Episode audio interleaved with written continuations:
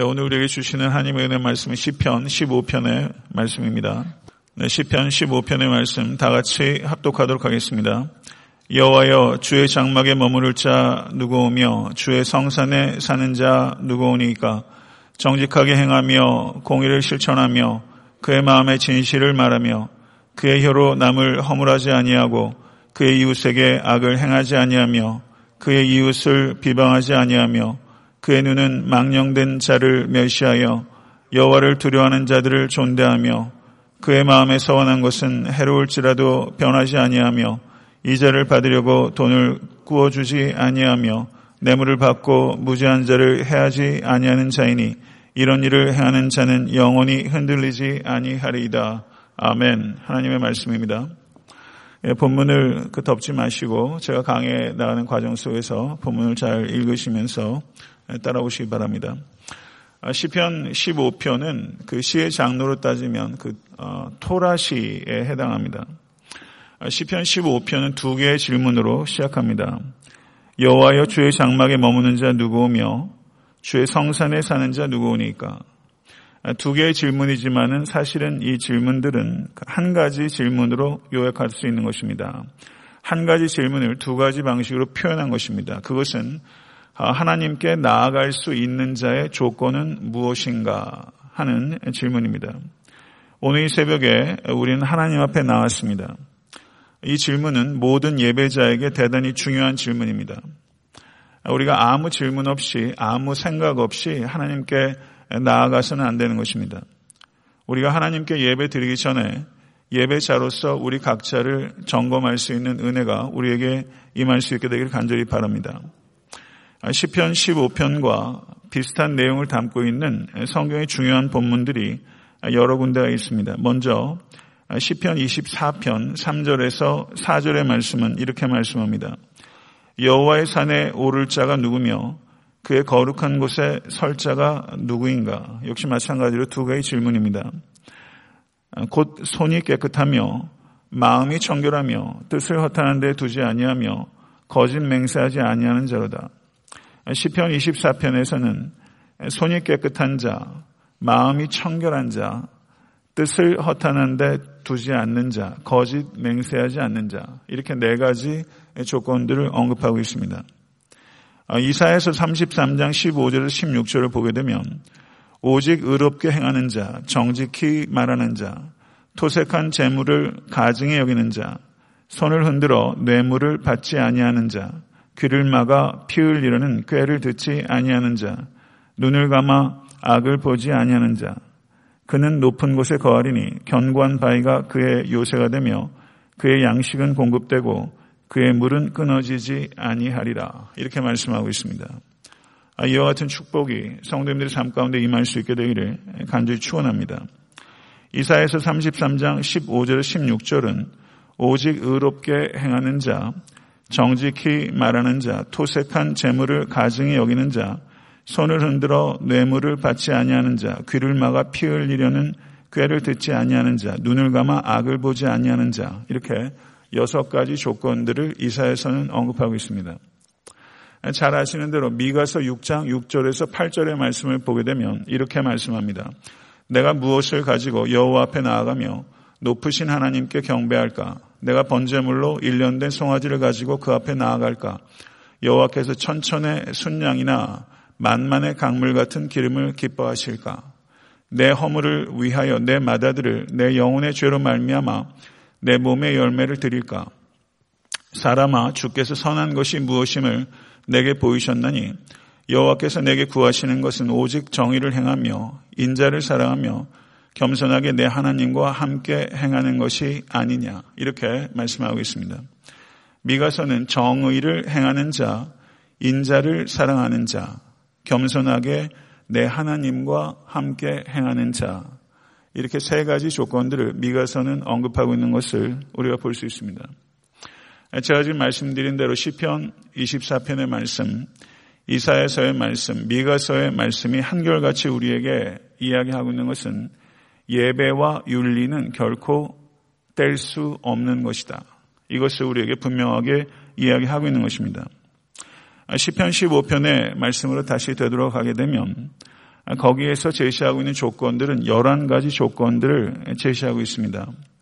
그런데 이와 같은 조건들은 선을 행하는 적극적인 측면과 악을 행하지 않는 소극적인 측면들을 모두 망라하고 있다는 것을 볼 수가 있습니다. 2절의 말씀을 한번 보시기 바랍니다. 정직하게 행하며 공의를 실천하며 그의 마음에 진실을 말하며, 그 다음에 4절 상반절을 한번 보시기 바랍니다. 거기에 보게 되면 그의 눈은 망령된 자를 멸시하며 여호와를 두려워하는 자를 존대하며, 이렇게 2절 말씀과 4절 상반절의 말씀은 5가지 해에 되는 적극적인 선한 행동들을 열거하고 있습니다. 반면에 3절의 말씀을 보시죠. 그의 혀로 남을 허물하지 아니하고 그의 이웃에게 악을 행하지 아니하며 그의 이웃을 비방하지 아니하며, 그 4절 하반절과 5절 상반절의 말씀을 보십시오. 그의 마음에 서원한 것은 해로울지라도 변하지 아니하며 이자를 받으려고 돈을 구워주지 아니하며 뇌물을 받고 무죄한 자를 해하지 아니하는 자이니, 이렇게 말하면서 해서는 안 되는 6가지 악한 행동들을 열거하고 있는 것을 우리가 볼 수 있습니다. 2절의 말씀을 다시 한번 보게 되면요, 정직하게 행하며 공의를 실천하며 그의 마음에 진실을 말하며, 이것은 매우 일반적인 윤리적 덕목이라고 할 수 있습니다. 그리고 나머지 8개의 조건들은 이와 같은 일반적인 윤리 규정들을 어떻게 실천할 수 있을지에 대한 보다 구체적인 윤리들을 기록하고 있다. 이렇게 보면 틀림이 없습니다. 저는 오늘 여기에서 열거하고 있는 11가지 윤리적 규범들에 대해서 제한된 시간 동안 구체적으로 말씀드리지는 않겠습니다. 여기에서 강조하고 있는 바는 하나님께 나아가는 참된 예배자가 되기 위해서는 먼저 이웃과의 관계를 점검해야 된다는 것을 우리가 분명하게 깨달아야 된다는 것입니다. 성도 여러분, 이스라엘의 문제는 예배가 없었던 것이 아닙니다. 이스라엘의 문제는 예배의 본질을 놓치고 있었던 것이 문제입니다. 요즘 날 기독교의 문제 역시 예배가 없는 것이 문제가 아니라 예배의 정신을 놓치고 있는 것이 우리의 문제라는 것을 우리가 깊이 깨달을 수 있게 되기를 간절히 바랍니다. 이스라엘은 공의의 하나님께 예배하면서 공의를 저버렸고, 사랑의 하나님께 예배하면서 사랑하지 않았고, 진리의 하나님께 예배하면서 거짓을 일삼고, 지혜의 하나님께 예배하면서 우둔하게 살아가고, 만유의 하나님께 예배하면서 물질의 종노릇하며 살았습니다. 이것이 이스라엘의 문제였습니다. 사랑하는 성도 여러분, 삶이 없는 예배는 하나님께 영광을 돌리는 것이 아니라 하나님께 치욕을 드리는 것이고, 삶이 없는 예배 자리는 죄를 씻는 자리가 아니라 죄를 쌓는 자리라는 것을 잊지 않으실 수 있는 모든 권속 되실 수 있게 되기를 우리 주 예수 그리스도의 이름으로 간절히 축원합니다. 예배는 우리 자신을 위해서 드리는 것이 아니라 하나님을 위하여 드린다는 것을 항상 기억하시고, 이 예배를 통해서 거룩하신 하나님을 만나는 은총이 이 자리에 계신 모든 권속들에게 임할 수 있게 되기를 간절히 축원합니다. 그런데 시편 15편의 11가지 윤리 규정들을 다시 한번 생각해 보십시오. 이렇게 완벽하게 살아가고 있다고 말할 수 있는 사람이 존재할 수 있습니까? 여기에서 얘기하는 11가지 도덕 규정대로 완벽하게 살아갈 수 있는 사람은 한 사람도 없습니다. 그렇다면 주의 성산에 거할 수 있는 사람은, 이 조건들에 완벽하게 부합하는 사람은 한 사람도 없습니다. 단 한 분 계셨습니다. 2000년 전에 이 땅을 걸으셨던 우리 주 예수 그리스도만이 여기에 있는 11가지 도덕 규정을 완벽하게 지키셨던 분입니다. 이 자리에 있는 어느 누구도 자기 공로로 거룩하신 하나님께 나아갈 수 없습니다. 자기 공로로 하나님께 나아갈 수 있는 단 한 분은 우리 주 예수 그리스도이십니다. 그래서 우리는 하나님께 예배하기 위해서 우리는 예수 그리스도를 통하지 않고는 하나님께 나아갈 수 없는 것입니다. 사랑하는 성도 여러분, 구약의 백성들은 반복적인 제사를 통해서 하나님께 나아갔지만 신약의 백성들, 여러분과 저 모든 그리스도인들은 우리 주 예수 그리스도의 단 한 번의 제사를 통해서 나아갈 수 있게 된 것입니다. 이것을 기뻐하시고 감사하실 수 있게 되기를 간절히 축원합니다. 우리는 하나님의 거룩만을 강조해서도 안 되고 하나님의 은혜만을 강조해서도 안 됩니다. 하나님의 거룩만을 강조하게 되면 우리는 감히 하나님께 나아갈 수 없고 하나님의 은혜만을 강조하게 되면 하나님께 나아가는 것을 값싸게 만들 수 있습니다. 우린 거룩하신 하나님께 우리 주 예수 그리스도의 은혜로 말미암아 나아갈 수 있는 담대함을 얻게 된 것입니다. 여기에서 언급되고 있는 여러 가지 조건들, 이것은 엄밀하게 따지게 되면 하나님께 예배할 수 있는 조건들이 아니라 엄밀하게 말하면 하나님의 은혜에 감사하고 의지하며 살아가는 사람들의 삶 가운데 나타나는 열매요, 삶의 목표가 되는 것입니다. 오늘 하루 종일 이 시편 15편을 다시 한번 깊이 묵상하시면서 이 11가지 윤리 규정들 가운데 나의 삶에서 미흡한 것이 무엇인지를 한번 깊이 묵상해 보실 수 있게 간절히 바랍니다.